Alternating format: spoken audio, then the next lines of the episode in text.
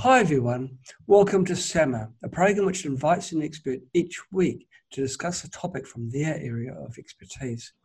This week we are delighted to have Dr. Ellen Kamhi to talk about herbs and their importance to good health. Ellen is a professional member of the American Herbalist Guild and is nationally board certified as an advanced holistic nurse. She is the author of many books, including Cycles of Life, Herbs for Women, The Natural Medicine Chest and Arthritis, and the Alternative Medicine Definition Guide. She hosts radio shows daily, including on Gary Null's Progressive Radio Network, and is regularly quoted in numerous mainstream media, including Marie Claire, Globe, Latina, Self, Woman's World, Prevention, Cosmopolitan, and Glamour. Ellen is on the peer review editorial board of several journals, organizations, including Alternative Therapies in Health and Medicine, Natural Medicine Journal, Natural Standard Database. Ellen, it's fantastic to have you with us. Welcome to SAMA. Thank you. Nice to be here. Now, you've been involved with herbs and the study of herbs for a long time. It's getting to be a long time, over 50 years. How did it all start? Why did you decide to study herbs? Well, what happened was I had a personal accident. This is what a lot of people's story actually is similar. Yes. I was teaching horseback riding yes. and I fell off a horse. I Oh, was actually an excellent rider. This was on a jump. yes. And I fell off the horse and got very severely injured. Right. And when I went to the doctor, they said I was going to need surgery if I ever wanted to walk again. Good gracious. But in my inner voice, I I just did not believe that at all. No. So for those of your listeners who are old, like me, there used to be something called, and I don't know what country you're from, but we had in the U.S. something called a card catalog in the library. Do you remember those? Like it was. Uh, my grandfather told me about those. right? Yeah. So you pull out this drawer, and it was great. I'm so sorry they're gone. Much better than a computer because it never broke. It was always there. So you pulled out the drawer and looked through it. And I went to look at that time for what could I do for a hurt back. right. And I found so much. I found so many herbs, vitamins, food. I found out about Edgar Cayce, and I started reading all the remedies he talked about, like the Edgar Cayce castor oil pack, as well as magnesium and an herb called oat straw, and all different kinds of things. One called horsetail grass, which is very high in silica. And I actually wanted to try all these things. I asked the doctor, should I try these things? And he said, no, they're Absolutely just not. old wives' tales. Mm. So I said, I'm going to try them anyway, because that's how I am. I do what I want all the time. so I tried them anyway. Mm. And at the time, my, my dad helped me. My dad still helps me. You know, he's deep in his 90s. And uh, he actually, at that time, had to write checks and we had to mail them to the Edgar Cayce Institute to get castor oil, to various health food store because they weren't on every corner. They were all in California. So Uh, I had to get horsetail grass and magnesium and all the things I read about.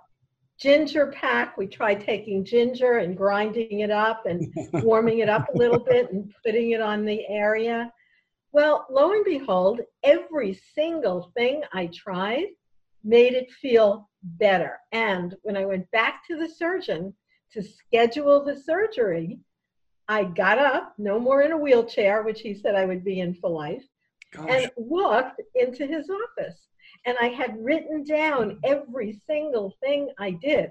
I thought, he's going to be so excited to find out that these things really do work Mm. and that he's going to use them on all his other patients so that many less people will require surgery. Well, being a surgeon, obviously, that actually did not make him too happy. Mm. And I showed him the whole list of what I did. He looked at them, he, he put his glasses on like this, you know, way down his nose, and he held the paper far away and said, uh, None of those things really worked. I said, Well, doctor, I won't mention his name, he's no longer on the planet? Um, how come I am so much better now? If I did all this and now I'm walking into your office and I no longer need surgery. So, how do you explain that? And he said, and they say this to this day, he said, well, sometimes there's just a, a remission. We don't know why. Sometimes people just get better. And we can't document that it has anything to do with all these silly folkloric remedies that you did. I said, okay, doctor, have a nice day. I left, no surgery, didn't have to see him anymore. I still had pain. In fact, I had pain, um, I would say forever. I still to this day have just a little bit of pain. It's something that keeps me in check. Like if I get off my program too far or get too stressed out or do too much work, I am a workaholic, then it'll still hurt me in one little spot. So I have felt that it's been great to have that because it's been my my modifying agent that allows me to, you know, stay on track. But nonetheless, it was really a gift. So because so many things that we think are negative that happen to us in our life are truly a gift because when we look at it, it gave me my profession. It gave me my path. I didn't know the word Dharma in those days, but I do now. It actually sent me on my dharmic path, which is the correct path for someone to follow if they want to feel totally fulfilled, what they should do in life. So that was the story of how I got started. That's a very interesting story. It's um, you've turned what could have been a calamity into an opportunity. That's a good way to put it. And, and you took it. It's a, it's a shame that doctors have that view, but I wonder how long they can keep on ignoring the blue whale and the goldfish bowl. Because the, uh, I, I think the jig is almost up because anyone, any of our viewers tonight, or anyone anywhere in the world can actually go to PubMed. And that is a free site, P U B M E D, Google it, that has every single study that's been done on anything. And so if you put in any herb, you will find all this very deep evidence based data, not only on the fact that the herb has a measurable effect, but now we're going so much more deep than we could have with the shamanic healers of old, many of whom I have studied with all around the world, because now we have ways to actually investigate mechanism of action. So not only do we know that herbs do work, we also now understand how they work and we're able to measure adverse effect, herb drug interactions. So now any doctor who says it is not science based is showing his or her deep ignorance. So that's very different than back then when I was starting because the evidence wasn't yet all accumulated. Now it is. Right. But of course, you can't make much money from herbs, can you? Uh, I don't know. I wouldn't say that. That's but the the, well, the thing, no, well, the thing is, um, if they can patent a drug which is modeled around the active molecule of a herb, but that's like um, zero, zeroing down on one aspect of a herb, but there may be other micronutrients or micro compounds within the herb which complement the other. So it's still um, not not the best approach. Besides, herbs aren't expensive, and you can grow herbs in your own garden. And um, before the summer started, I mentioned how as a child I grew, I got I got a, a small mint plant, and I planted that in the garden, and it became a almost like a mint tree. Definitely a mint bush. It took over the place. I was very very happy. So mint, uh, sorry, mint herbs Um, many people know them f- as flavoring agents, if you wish, for cooking. Now, when you cook with herbs, does that destroy its um, its nutritional value? Does it does it um, destroy any of the medicinal ingredients? No. In many cases, it actually brings out the medicinal aspects. In fact, when we prepare herbs to use them as medicine, you are absolutely correct. Herbs can be used many ways. They can be used as spices to enhance the flavor of food, yes. And also, that word herbs is a huge umbrella. It can refer to really a lot of different parts of the plant.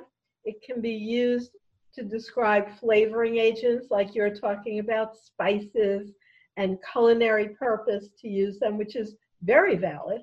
Mm. And very often, using herbs that way does not at all destroy the medicinal value. For instance, an herb that's very hot right now is turmeric. So it's that yellow spice that makes curry yellow.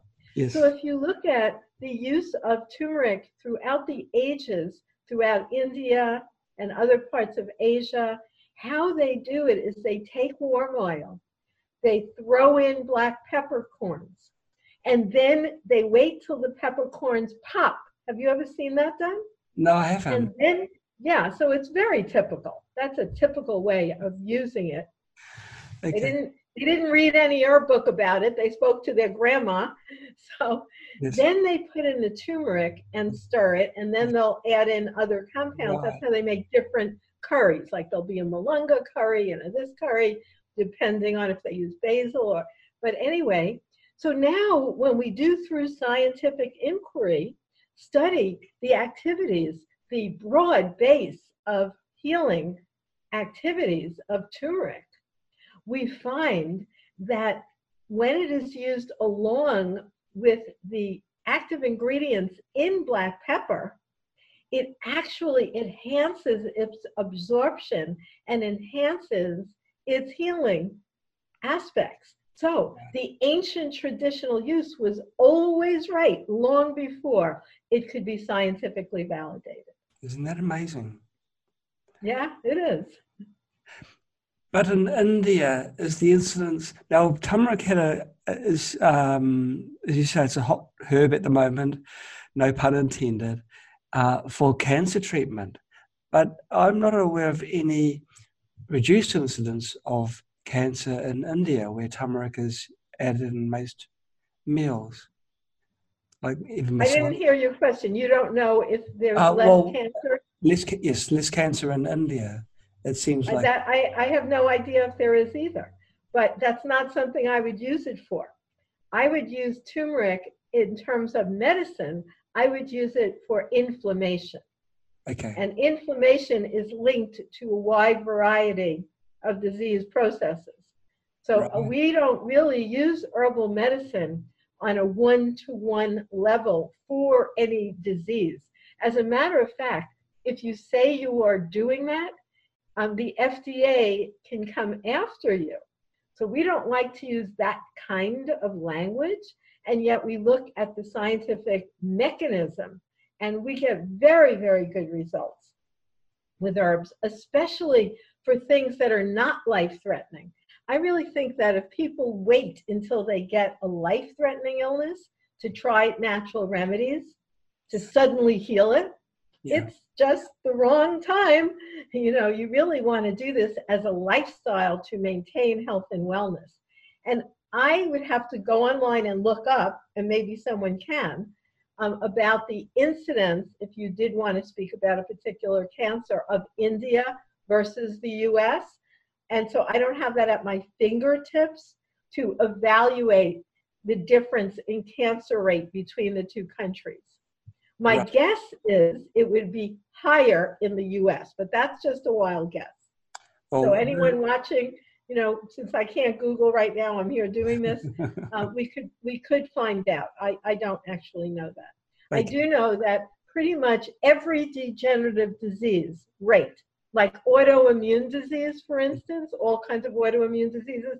I gave a lecture on autoimmune three days ago, so therefore I have that data right up front. Autoimmune disease is something like 10 times higher in developed countries than in less developed countries. Gosh, that's dreadful. So I don't know about cancer. You'd have to look it up.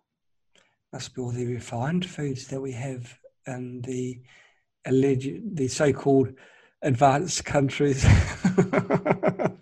well, the advanced countries have, for the most part, a diet that is called SAD, which is the standard American diet.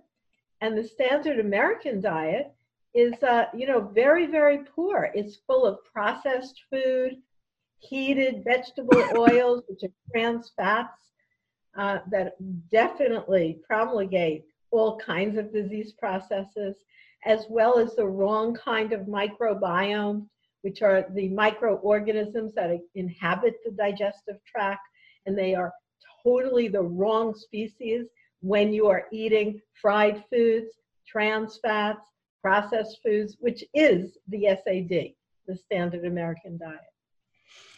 It's um, interesting us talking about the um, the modern societies and the not so modern countries or advanced countries.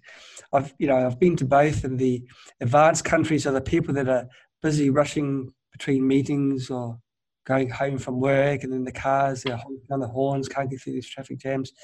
Whereas in poorly, allegedly poorly developed countries, they're the people that just walk home or they're sitting down playing cards and and talking to their friends and, and socializing. They're the countries that also haven't lost touch with ancient knowledge, of which herb, herbs will be one. So I really got a question whether whether whether we're using the wrong yardstick for determining which countries are advanced and which ones are not advanced. It's in your opinion, the knowledge of herbs has that largely been forgotten in modern society? so, so that's a really good question, and the answer is yes and no. Okay. Certainly, in the United States, the answer is yes.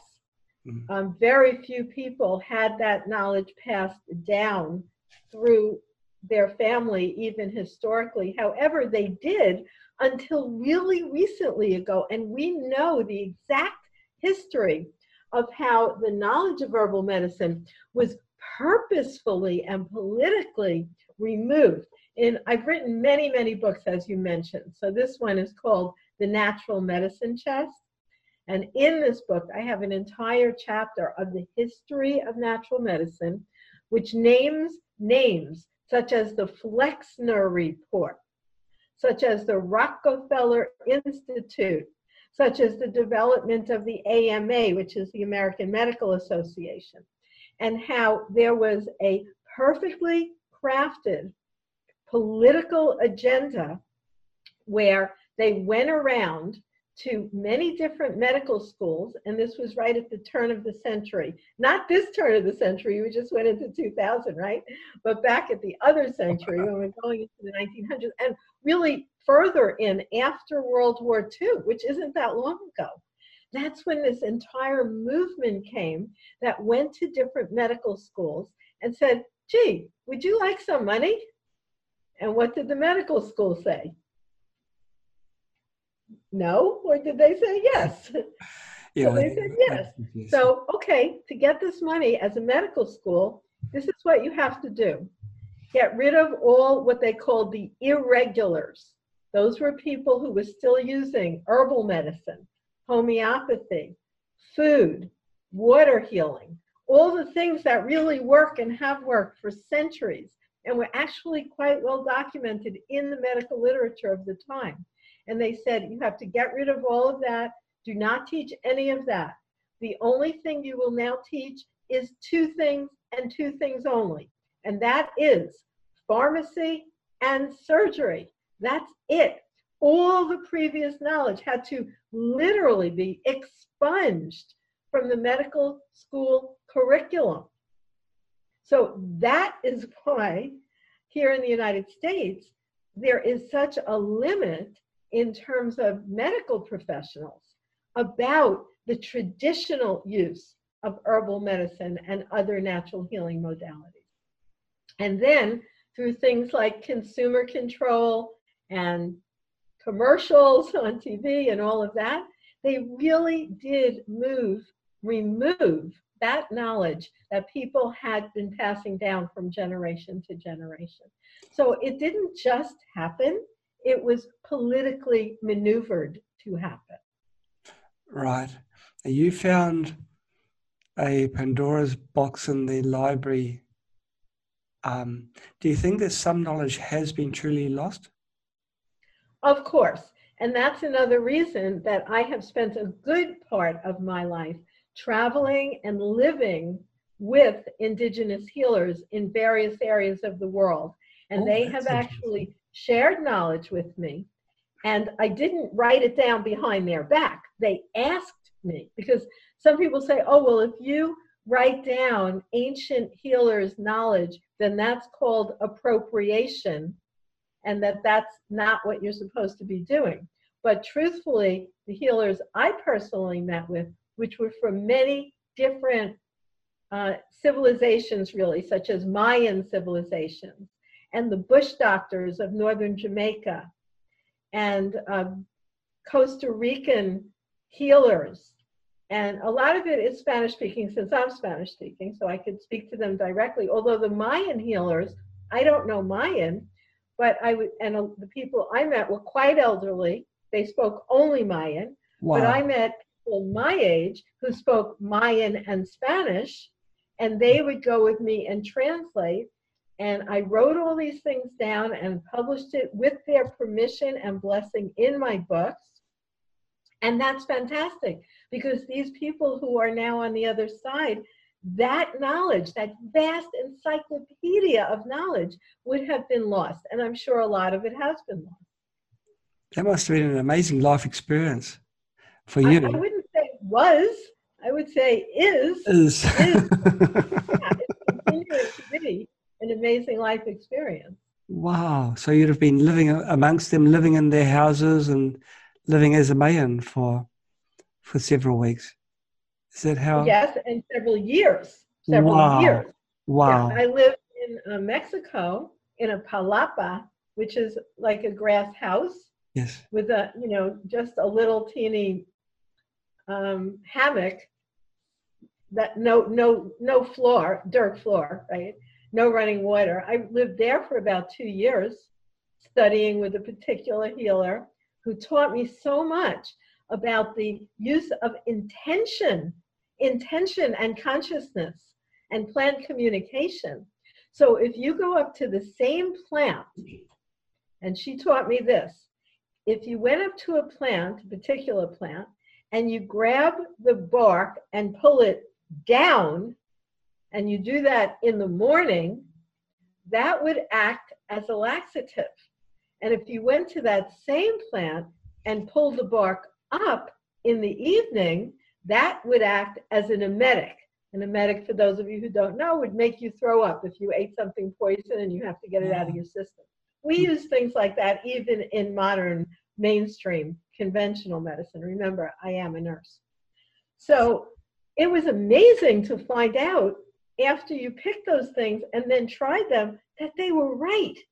And they said it was because you communicated with the plant and you interacted with the energy at the right time of day, with the sun and the moon. Now, I wouldn't poo poo that, but now, because I also have access to Natural Products Laboratory where we can actually do chemistry and look at the chemical components within the plants, we find that not only were the natives correct, but you can document the mechanism of action. And the fact is that the plant in the morning has different chemicals that you're getting when you pull the bark than in the evening, just because of the general metabolic processes that, that go on. And perhaps the native people could not explain that like we could now from a molecular biochemistry point of view, but yet they were right. One big thing I have found out, and I challenge any of our listeners about this, I've never been able to find an old fashioned folkloric remedy that does not work.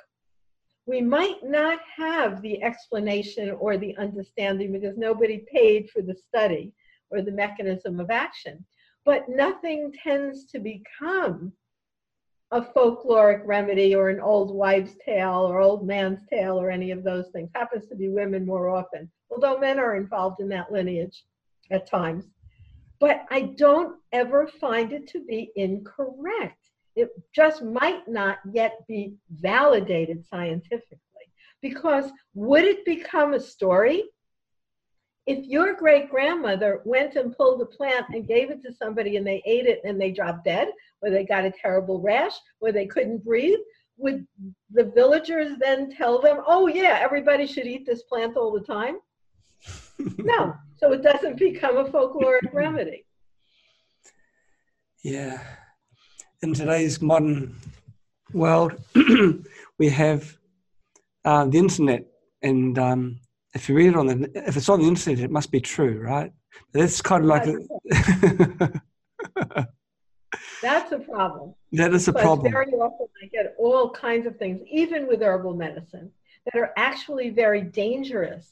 That were not things that were used that way folklorically, but someone who calls themselves an herbalist right now, who studied for about five minutes or a weekend, right? I've been doing this since 1964. That's with a six and you know someone takes a little i don't know what online course and they call themselves an herbalist yeah. and they're giving out very very dangerous information they have no understanding about the chemistry of herbs the interaction in the body or a much more modern concern which did not exist in the old days which is herb drug interactions we didn't have herb drug interactions because no one was using both of those because the pharmaceuticals didn't exist. Right. But now it's truly a concern. Mm. Now, the study of herbs um, and homeopathy, essential oils, and aromatherapy, how do they all connect? Herbs can be used, for example, with aromatherapy, can't they? But homeopathy. Absolutely. Yeah. So all of those things can be used together. And in holistic medicine and in holistic protocols, we always use a combination of therapeutics. So we might use Baish flower remedies. We call them Bach here in the US, but in the UK they call them Baish. And those are remedies made out of flowers through soaking the flowers in water and then taking the flour out and adding a little bit of brandy as a preservative. And what those do is are help balance emotions. And I always find those are a really good place to start because they don't have any kind of adverse effects. You can use them along with pharmaceuticals, as well as, like you said, herbs, aromatherapy oils. Most people who do natural medicine use all of the above, and they're quite compatible with each other in most cases. Right. And support each other. If you go out into a, a, field, just a, a playing field somewhere, and you look around, will herbs be present? Is there a good likelihood that herbs will be in this random places like that? Well, let's put it this way if you're anywhere, there's plants there, right? Yes. And those plants have a variety of constituents and uses. Now, some of those plants, if the person is knowledgeable in that area, mm. can be used for food and can be used for medicine. And right. one thing you can be sure of is if humans lived in that area before there was the downtown grocery store, like here where I am in Florida, it's Publix, right? I don't know what it is where you are. But if there were people living there before the grocery stores were there, that means for sure you can be certain there are edible plants and probably also medicinal plants. But there's also probably a lot of highly poisonous plants. So you do need to know what you're doing before you just go outside and, you know, eat every single thing that you come across. Right. So a herb is a plant that has medicinal use. Is that the definition of a herb? Yeah, you know, that's mm, maybe because there's other botanical, there's botanical definitions which Okay. are scientifically validated. And in that case, the part of a plant that might be called an herb would usually be the top of the plant, the aerial parts.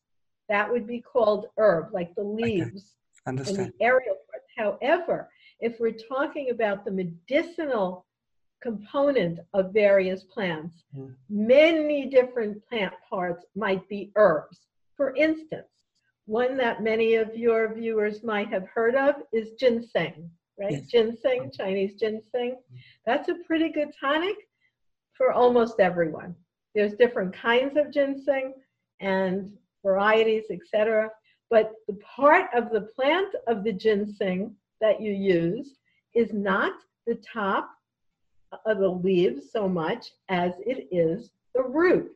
And there are many, many plants where the medicinal components are the roots. Now, in that case, the word herb would also be referring to the use of the root, not only the herbaceous herbal part of the plant. So it's a little bit confusing and not necessarily cut and dry. Okay, it's probably not really important, is it? It's uh, it's just um, pedantic. It's just the terminology used. Now, since the 1920s, herbs have been, in, in your words, actively pushed out of mainstream medicine. Oh, yeah. I see it slowly creeping back. Um, do you, do you ever see a time in the near future where herbs will play a large part in regular treatment? Well, I really love that question. And I can say I hope so. There's a dynamic going on, sort of a push me, pull you. Like you said, mm-hmm. people are voting with their dollars and their actions when they run out of options and are not getting well using conventional pharmaceuticals, which can be useful and life saving when used correctly at the right time, but they do very little for ongoing kinds of degenerative illnesses. They really usually make people much worse. You have to use higher doses. They interact with each other. Um, you know, they might bring your blood pressure down, but they cause you to have muscle weakness, you know, all kinds of adverse effects. Absolutely. So people are voting with their dollars. And like you said, really going back into the use of natural remedies like herbs. And if you look at the herbal industry, and when I say the industry, that's involved in growing medicinal plants purposefully, yes. selling them to the nutraceutical industry. And the nutraceutical industry itself, which are putting herbs, let's say, in pills and bottles and selling those, that is the natural products industry. The natural products industry here in the US, when they have their conference, 70,000 people attend, and it is growing at a rate of where it is the sixth most active growth business in the United States. So that's pretty massive. We're talking about a huge, huge business. Now, to answer your other question about will it become more integrated into mainstream, like we see, for instance, in China. In the regular hospitals in China, they will combine the use of conventional pharmaceuticals along with the use of herbal medicine. And what they get is measurable, very often, better outcomes, and definitely at a much, much, much lower cost. And the cost factor, I really do hope, might push things to where in conventional medicine, this is what's true about herbs as a first line standard of practice. They are often just as efficacious as a similar pharmaceutical. That means they work just as well. They are usually much, much safer. I mean, by a realm of thousands of percent safer in terms of both the incidence and severity of adverse effects. Like you might get a rash and a stomach ache. With the pharmaceutical drug, you might get liver and kidney damage and die. You know, that kind of difference in terms of safety. And then we're looking at, let's say, cost. So the cost is much, much less with herbal medicine to treat an individual than it is with pharmacy, which is huge, just this huge cost. So between the evidence that is now available that wasn't available previously, and when we look at the traditional use for thousands of years with this fantastic safety versus efficacy profile, along with the cost savings, I think as a healthcare professional that it should be first line, that it should be standard of practice, that yeah. it should be completely integrated with every protocol. And we can, of course, move on to the more dangerous and, stronger, in effect, pharmaceuticals and surgery, of course, when needed. Right. it's surprising. You know, like drugs are artificial; they're man-made, and so there's how how can we compete with nature, who's had you know she's had billions of years to yeah. to create these um these natural products that you know do the job. What why should they? Why should they? Why should we compete? rather than work with it seems unusual. well, you know what they say. It's unfortunate, but with so many things with humans, if you want the why answer, you follow the money. That seems to be the main focus, especially of you know big business. It is the main focus. It has nothing to do with safety or efficacy or health or general health and wellness. It only has to do with high level sales for that industry. I've noticed that um, reports of deaths through um, overdosing of uh, Panadol, paracetamol, and uh, you know those, those aren't really reported, but you get one death from a supplement, and it makes international headline news. I've, never figured, I've, I've, never figured that one out. And there's a big um, push. Never for, figured that out. It's the same figuring out. It's oh, yeah, I've been accused of being a bit slow. The um, St. John's wort, for example, mm-hmm. it's a herb.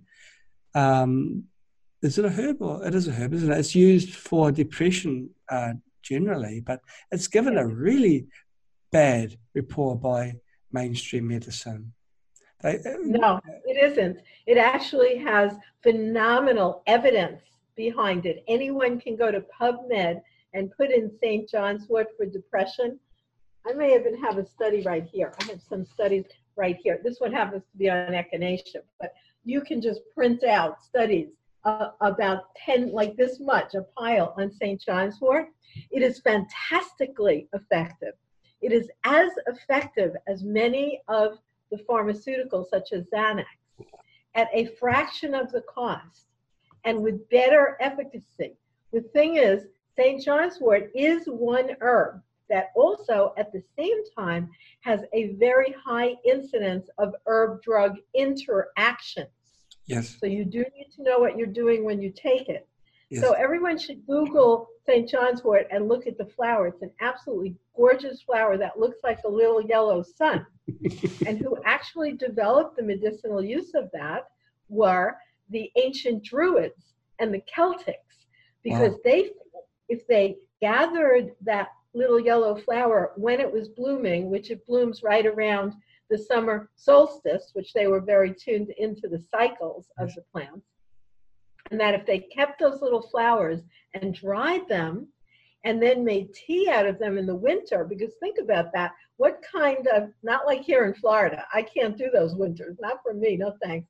But when you're in that, that uh, kind of climate like the like like those people were, it's very dark in the winter and they would drink tea from it and they felt that the little flowers was solidified sunshine that brought light back into their being. Well, sure enough, when we look at the double blind placebo controlled studies uh, now in literature about St. John's wort, It's spectacularly effective for SAD, seasonal affective disorder, yes. which is due to a lack of sunlight. So, once again, the historic folkloric use is very well verified by the conventional use and by the studies and the mechanism of action. Now, I will throw in the caveat about the possibility of drug herb interaction with St. John's wort. One that can actually be dangerous is for people who have had organ transplants, like a liver transplant or a kidney transplant. Right. You have to be on these drugs that are very strong, that are immunosuppressant drugs, in order to stay alive once you've had that transplant. Right. Well, St. John's wort does interfere with the action of those drugs. Okay. And may actually cause the death of someone because those drugs would no longer be working well. But that's a very small portion.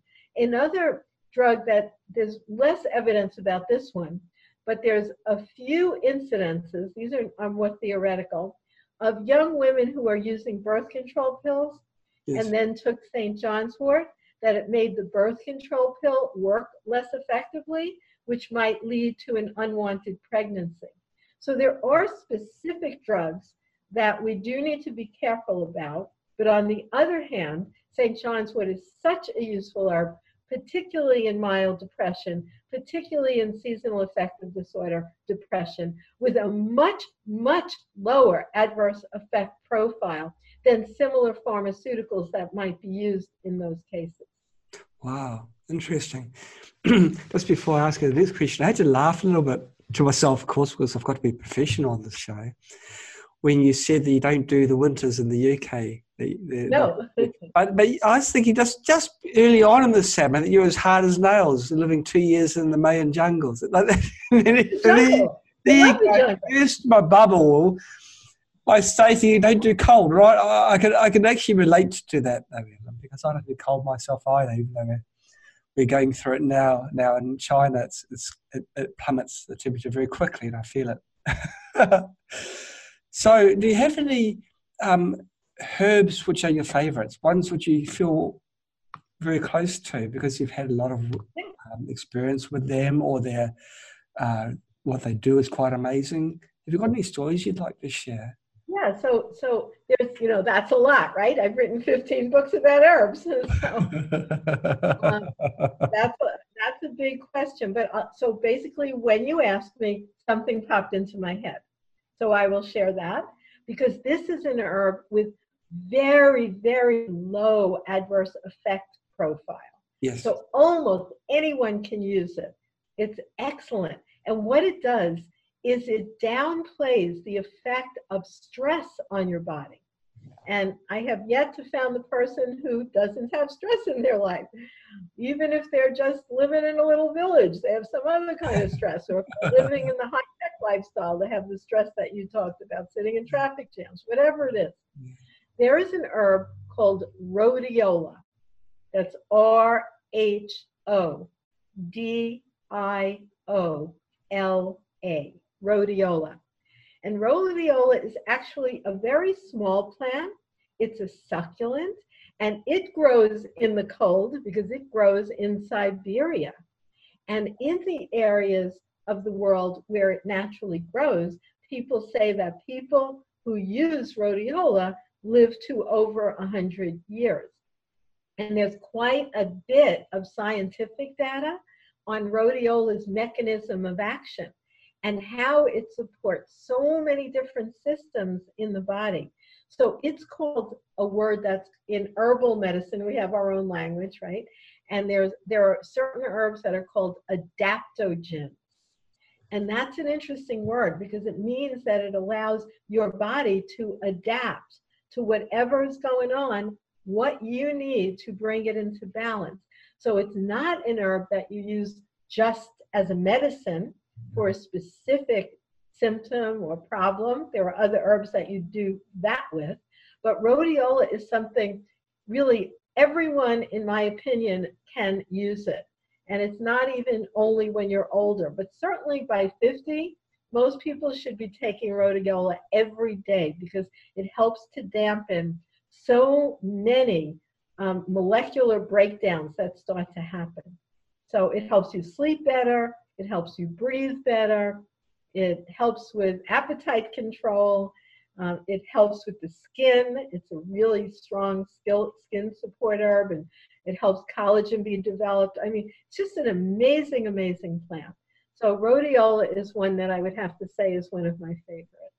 It's even got a beautiful name, hasn't it? How, how why isn't that one in the mainstream? It, it, it sounds so so marvelous. I would say it is. It is. It's big time. If anyone goes ahead and Googles it, you'll you know it's definitely widely widely available. Where herbs grow, I guess, would be important as well because they need the nutrients in the soil.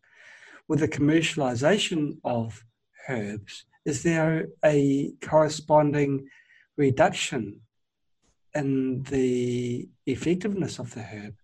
Is you know, that is a good question. And I'll tell you that as herbs have become more popular in modern times, that's another question that it is a double-edged sword in terms of the answer because there's something called standardization in herbal language. And what standardization means is that you measure the herb for the active constituents. Okay.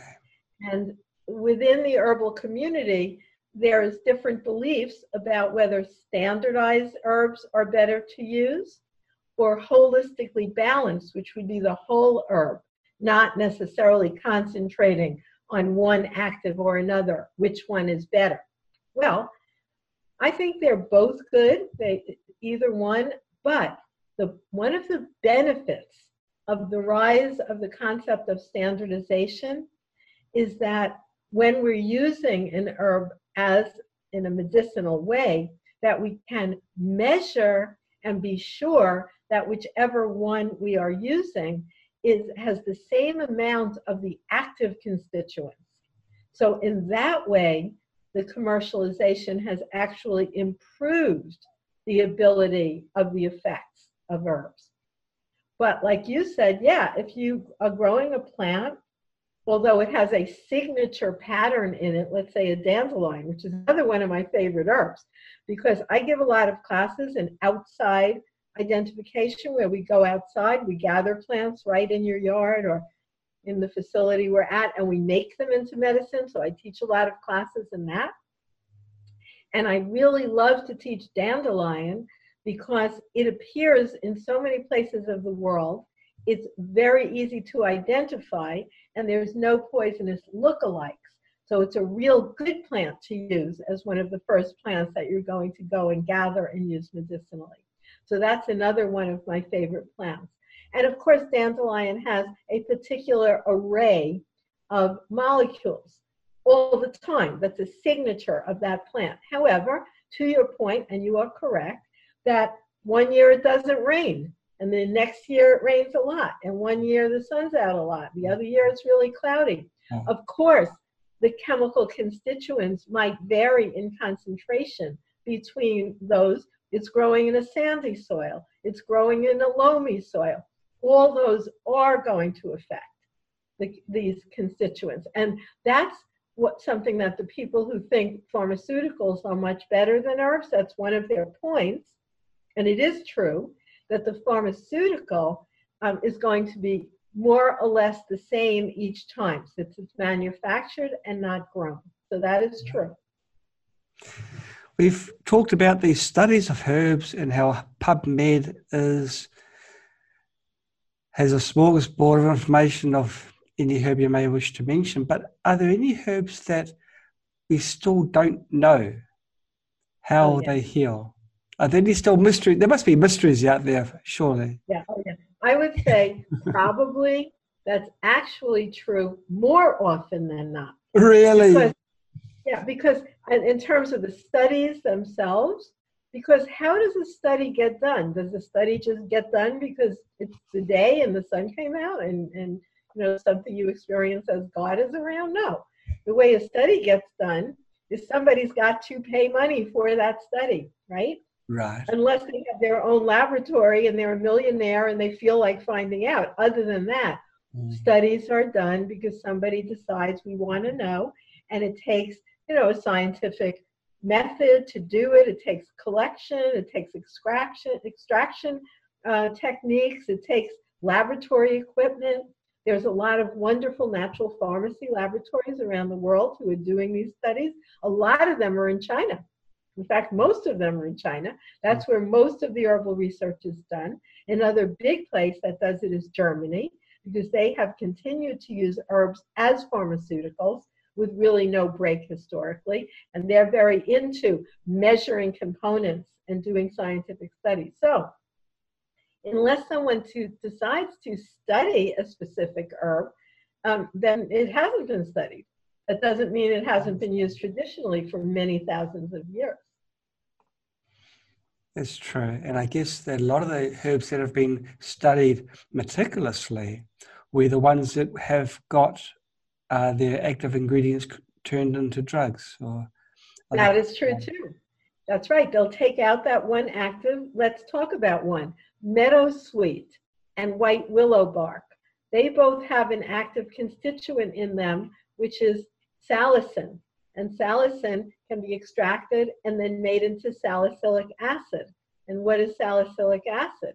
That is aspirin. Exactly.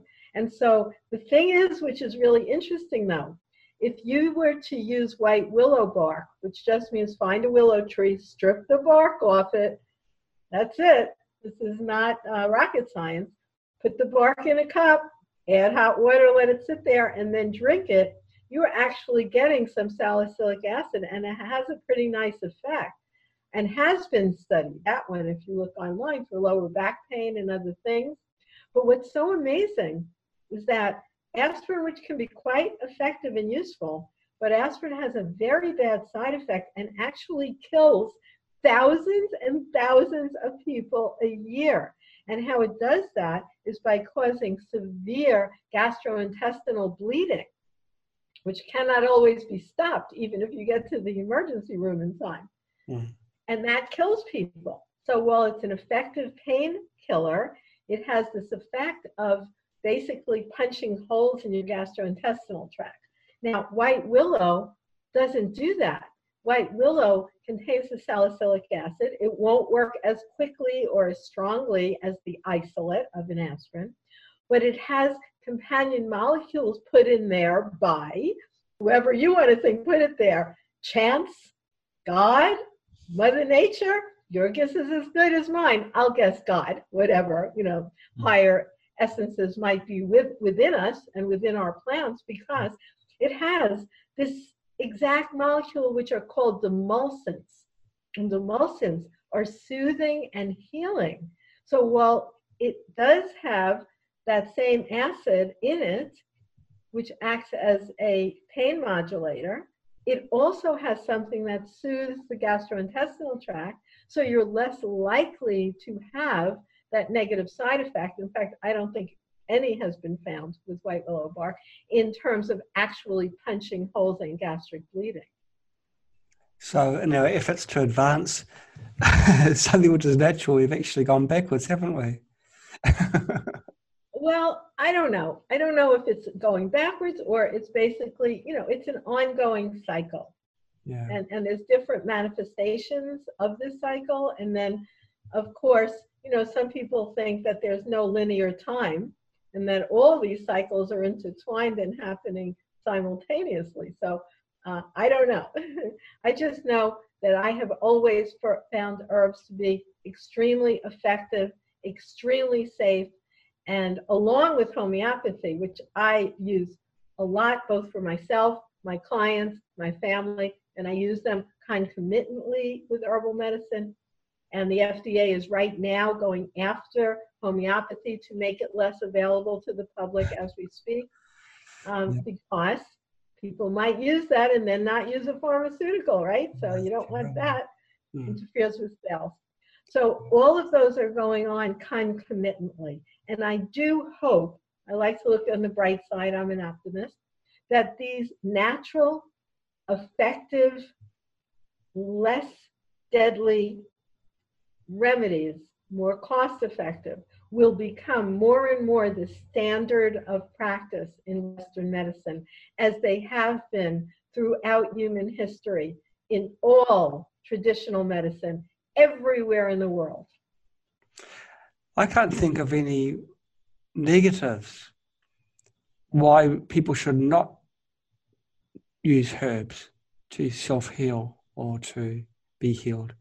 I can't. Well, as long as they as long as they do check into the drug interactions, if they're yes. already on pharmaceuticals, yeah. as long as they understand their own sensitivities, like echinacea, that's another favorite herb of mine. It's extremely okay. useful for supporting the immune system. Mm. But echinacea, um, if somebody has a, an allergy to the daisy, to daisies, like they sneeze all the time when daisies are blooming. You know, then echinacea might not be the best choice. It's not going to kill them, no. but it, they may get a runny nose and sneezy from it. Yes, yes. Now, um, you said that the you know herbs have been used for a long time. How far back, um, you know, do we have to go to find the first usage of herbs? Do we know when herbs? You, you, can go. You can go back. Uh, an excellent book is Clan of the Cave Bear, where an anthropologist documented the use of herbs by Neanderthals. Okay, but but even um, more recently, there's wow. a very famous mummy called Ötzi, O R Z I, uh, T Z I, and he was found in the Alps just recently. It's called the Iceman.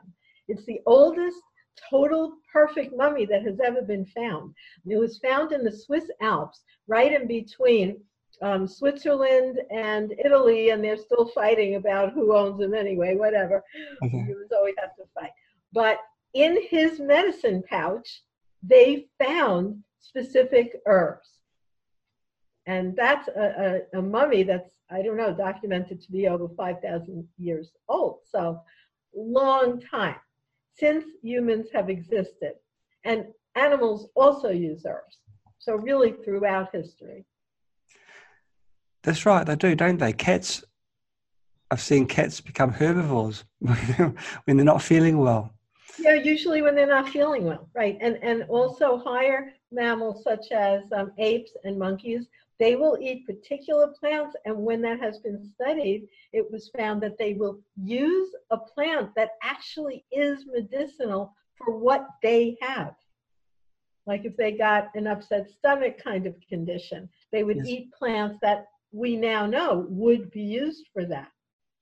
So yes, it's called uh, instinctual dowsing that, that animals do and humans do also have that capability. Well, I, was, I, I, um, I immediately wondered when you when you mentioned that, and I wonder whether we do have that instinctive ability now that it's been drummed out of us through formal education. Yeah, that's a good question. Where, where our imagination is forced out from our, ourselves, and we've, we've just become uh, reservoirs of knowledge and um, I just yeah. No, I, I, I really enjoy your story. I, I love how through adversity, through um, what could have been a very bad and dark time in your life, you've come through and you've shown. You're not quite as hard as I thought you were. you, well, you don't do cold, but it's okay. Everyone's got their Achilles heel, right? and, and I can I, I can relate to your fear of cold as well. But it's what you've done is really remarkable, and what you're doing now is equally remarkable, which is um, making sure that this knowledge doesn't die. In fact, if you hadn't written those books, maybe in the next generation that knowledge would be gone, especially in the, that's, that's yeah, and I, I I say everyone should do that. If you have elderly relatives still alive, you should ask them what were they given, even for like a stomach ache and a runny nose, and write it down. Because when they pass away, it's gone. It's gone. That's right. Yeah, commit it to paper. Yeah, so it doesn't get doesn't get lost. That's yeah. There's there's a there's a deep wisdom in that, and I, I really hope that we don't lose what was known before. I also hope that the current um, medical system is transient, and we rely more on the herbs, on things that you can grow in the garden. Gosh, and um, these these plants, things like dandelions, they want to grow. They're hard to get rid of. You ask a gardener, they're hardy plants, aren't they? They're very very tough. They are. They are. That is true. And and many of the plants that are stronger tend to be those adaptogenic plants, plants that give us strength. Do you have any story to share with us just before we leave? Because we've, we've just hit the, hit the button now, but I really would love to hear a story of someone that you've treated through herbs. And well, um, you know, there's, no, there's really many thousands of people, but I think we're kind of at the end. So, you know, just thousands of people. Thousands I have of... helped. Yeah, thousands. I've been doing this a long time. um, Dr. Ellen Kamhi, thank you so much for your time on SEMA. It's been very much appreciated. We've learned a terrific lot. Um, yeah, I, I, know that um, the knowledge of herbs won't be lost, not with people like you on the planet. And this is a good time to tell us again about your books and where to, where people can buy them. Great. The best place to find me is Natural Nurse. All one word, no space, naturalnurse.com. And on that place, radio shows, I have thousands of them posted, thousands. And they're all completely free because I've been doing radio and long before podcasts were invented, right? But I still do radio shows many hours every day, every week. And they're all posted live. They're also actually on the air, you know, but now they're also posted. Um, you can go to naturalnurse.com, look for books, articles, radio shows, classes. I spend a lot of time teaching people how they can use these remedies for themselves and their family, and also teaching people how they could do natural healing as their profession. Because a lot of people are unhappy with their work, and there's so many ways to get into natural as your profession. So that's something I spend a lot of time doing career counseling. So I would love to hear from any of our listeners that were with us this evening and your listeners, and naturalnurse.com is the place to go, or Facebook, The Natural Nurse, also. You're living proof, Ellen, of the health giving benefits of herbs because you're the, you're the picture of health, a picture of energy. And what, what you're doing is um, is also just so amazing. So thank you once again for being on our show. You know, we'll say we'll, we'll give herbs credit, but you know, if you saw my folks who are in their 90s running around, I have to to genes also. Right. You want to choose your parents carefully. You've, you've chosen your ones very well. Thank you once again for your time, and thank you everyone for watching. Goodbye.